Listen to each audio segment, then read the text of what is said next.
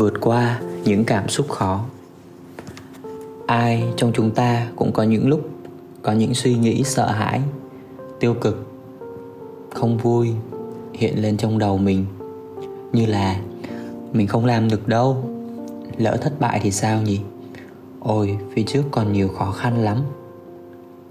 Nhưng bạn đừng lo lắng quá.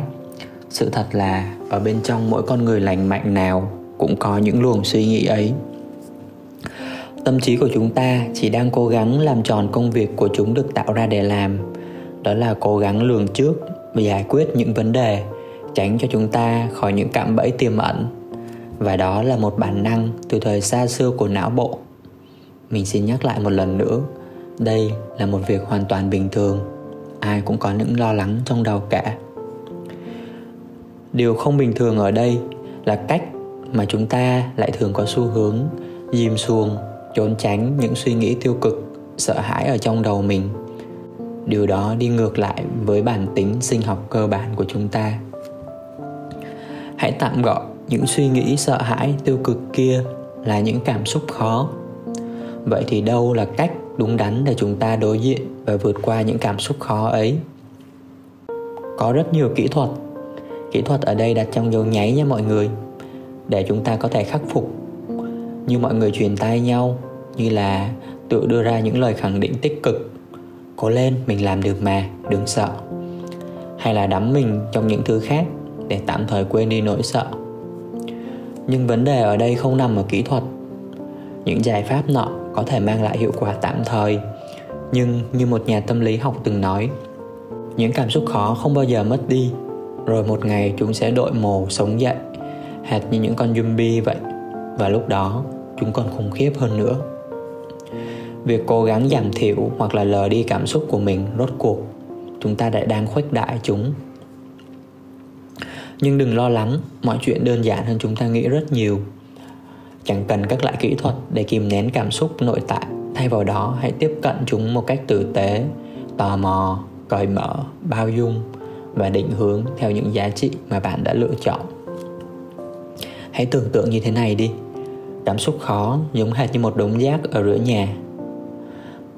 Muốn bước qua bên kia, bạn chỉ việc đơn giản là dọn dẹp cái đống rác đó.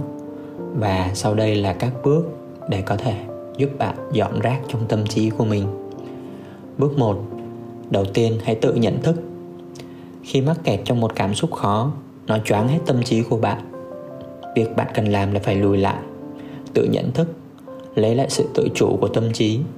Ví dụ bạn đang giận dữ. Hãy thử hai kiểu tiếng nói bên trong như thế này. Kiểu thứ nhất, tôi đang giận. Kiểu thứ hai, tôi đang nhận thấy là mình giận và tôi đang trải nghiệm cơn giận của mình. Bạn thấy thế nào? Cách thứ hai hoàn toàn khác hẳn, phải không? Bằng việc chậm lại, quan sát cảm xúc, gắn nhãn cho nó, bạn chỉ đơn giản là đang trải nghiệm một cảm xúc mà thôi. Nó không phải là bạn.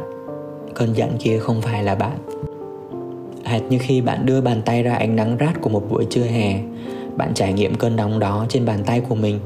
Và khi không muốn nữa, bạn lui vào trong bóng mát, cơn nóng biến mất. Bước thứ hai, bước tiếp theo, hãy chấp nhận và bao dung cho bản thân.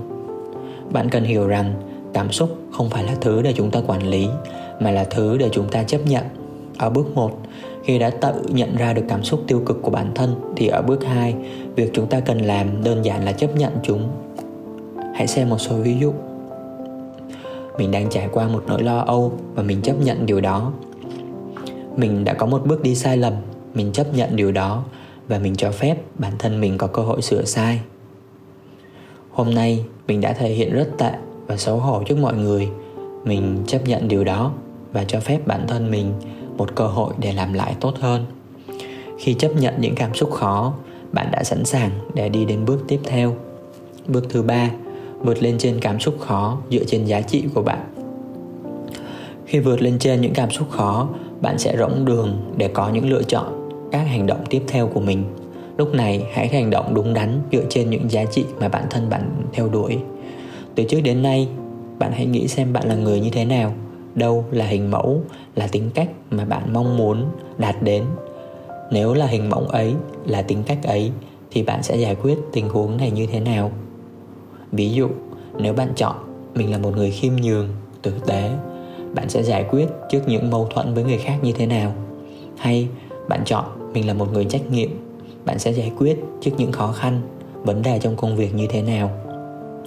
Việc hành động dựa trên giá trị giúp bạn đưa ra được những quyết định khiến bạn không hối tiếc về sau khi phải suy nghĩ lại về nó. Nếu mọi thứ đang quá phức tạp, xin lỗi vì đã làm video này quá phức tạp. Bạn có thể chỉ cần nhớ một điều thôi, đó là hãy bao dung, hãy tử tế và chấp nhận những suy nghĩ của bản thân mình theo một cách cởi mở, tò mò. Hãy để cho những suy nghĩ ấy đến rồi đi còn lại bạn một cách trong trẻo và tỉnh táo nhất.